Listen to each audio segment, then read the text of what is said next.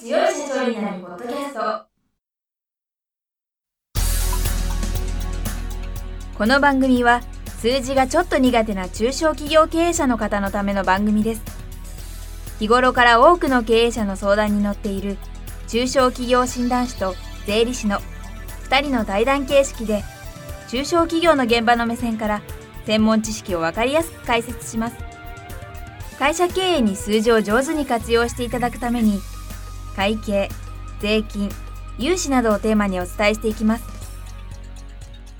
こんにちは。中小企業診断士の六角です。いつも数字に強い社長のポッドキャストをお聞きいただきありがとうございます。今回も中小企業診断士の神谷俊彦先生にゲストにお越しいただいております。神谷先生今週もよろしくお願いいたします。はいよろしくお願いします。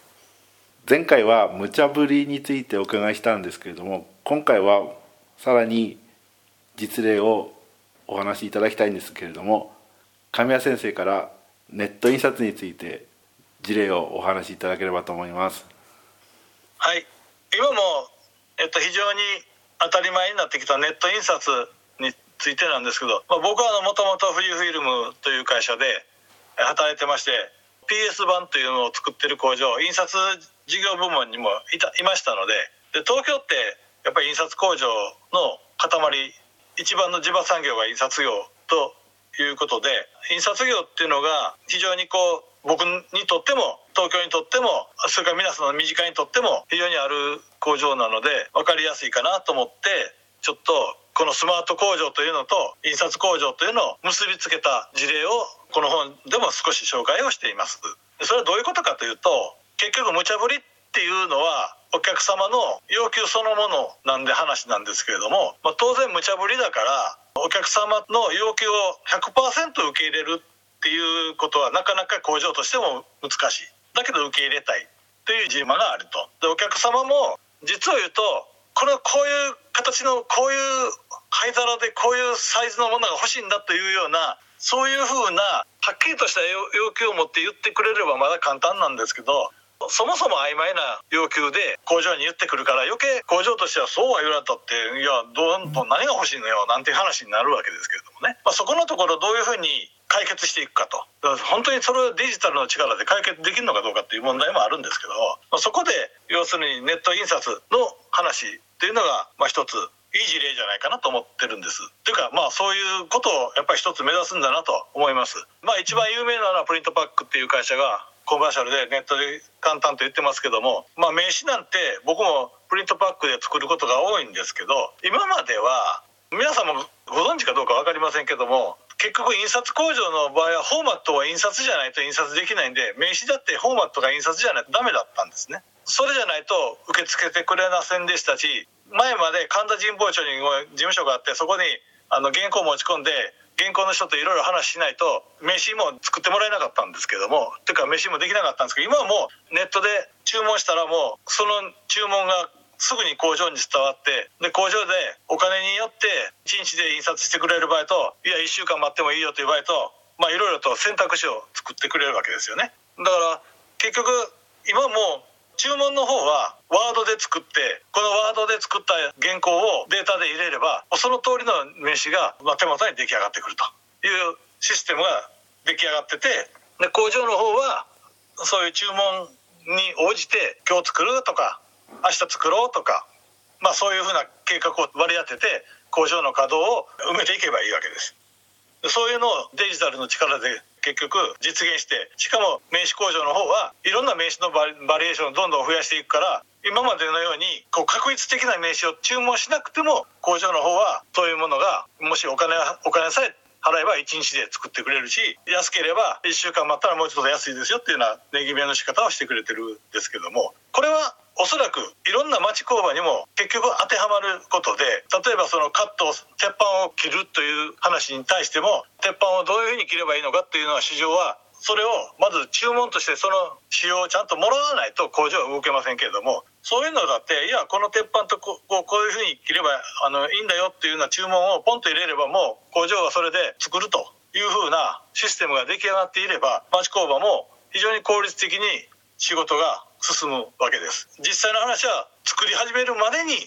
ものすごくいろんな打ち合わせがあったりミスがあったりやり取りがあったりしてやっと工場が作り始める。だけどデジタルの力でその部分を少なくすることができっていうのはあるいはもちろんそのデジタル情報っていうのが工場の中までシームレスに伝わらないとそういうことはできないんですけどもそういうところをやっぱり一つの例として実はネット印刷工場を挙げた。んですけれどもこういうふうに説明すればある程度理解はしてもらえるのかなと思うんですけどどうですかね六角さん。はい。この話を聞くとなんか昔神谷先生がお話ししてくださった IoT を使ったスマート工場を思い出すんですけれどもそれは日本でも実現できてたっていう感じなんでしょうか？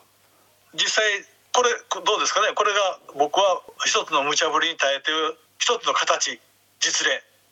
言えると思うんですけどこれプリントパックも1年2年で出来上がったわけじゃないですよ。本当に何年もかけてやっと今まで今に来てますけれどもここまで来ると割と一つの形として完成している形を言ってるのかなと今僕は思ってますけれどもね。まあもちろん課題はいろいろあるとは思いますけど。それは工場の現場の方も当然そうなっていないとね。そんな上の方だけ作ったって注文の部分だけ作ったって下がついていかなければ何もならないですからね。それこそだから企業でいろいろと考えてやらないと情報技術もちゃんと使わないと難しいと思います。まあ六角さんとちょっとこの話の前にやった。銀行なんてあんだけお金 IT 使っててもまあいろいろと問題を起こすんですけどやっぱり現場の方は当然それが浸透するまではいくつかの投資もいるだろうしまた従業員の頭を変えていかなくちゃいけないと思いますけれども別に町工場とね大手銀行との話を一緒にするつもりもないんですけどそういう意味では情報っていうのは簡単には活用できないっていうのは事実ですけれども活用するとここまでできて多分非常に競争力のある会社になってるんじゃないかなと思いますプリントパックも。はい。それで今神谷先生から印刷会社から銀行に話が移ったんですけれども、はい、この考え方って製造業だけに当てはまらないのかなと思ってましてはい、ね、です。そう思います。B&B とか UberEats とかも同じ考え方なのかなと思ってましてで結局何が言いたいかっていうと神谷先生のこの本のテーマって製造業っていうかね工場って書いてあるから製造業が対象になってるように思われるんですけど実は製造業に限らないテーマかなって思ってます。そうですね。僕も確かに工場の話なんだと思って書いてますから別にその銀行の話とかウーバーイーツの話に広げるつもりもないし広げてもいませんけれどもやっぱりウーバーイーツとかね B&B っていうのはどういうふうに考えるかというとやっぱりこの工場のニーズと合わせて考える方が僕はいいと思いますね。こういう動きがせっかくあってでウーバーイーツとか B&B みたいなソフトも手軽に入るようになった現実安くなってきたからこそ工場もこういう考え方についていきやすくなった時代ですとも言いたいんですけどね。はい、この前ですね九州だったと思うんですけど高校向けに給食を給食って言いますかねお弁当を作ってるって会社ががっちりマンデーでしたね。放送してたんですけど。おなるほど。前日にスマホで女子高生がお弁当を申し込んでおくと翌日お弁当を持ってきてくれるっていう仕組みでお弁当を製造してる会社があったんですけど本当にスマート工場だなと思ってます。でそうですよ。そこは自身では自分では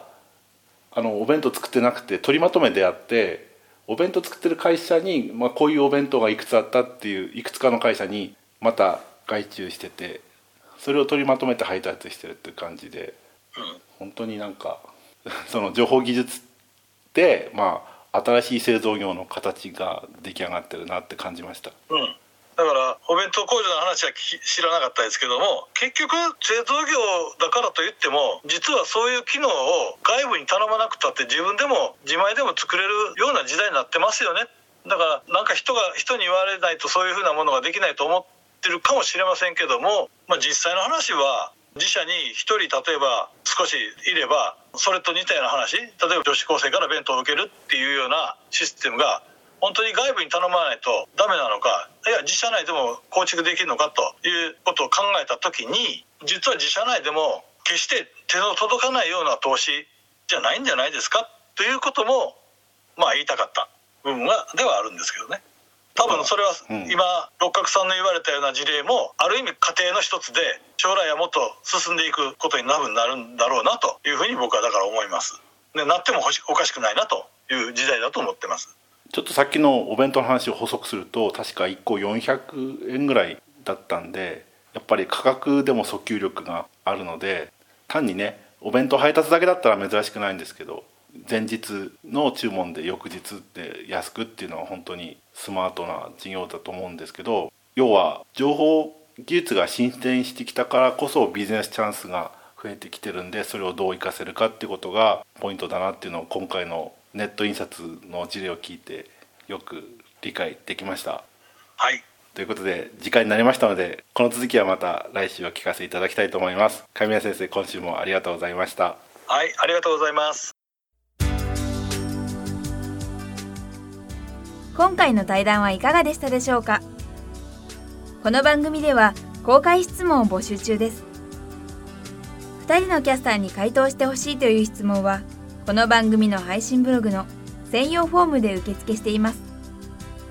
ぜひお寄せください。またご意見ご感想も同様に専用フォームでお受けしております。配信ブログは検索エンジンで数字に強い社長と検索し最初に出てくるブログです。それでは次回もどうぞお楽しみに。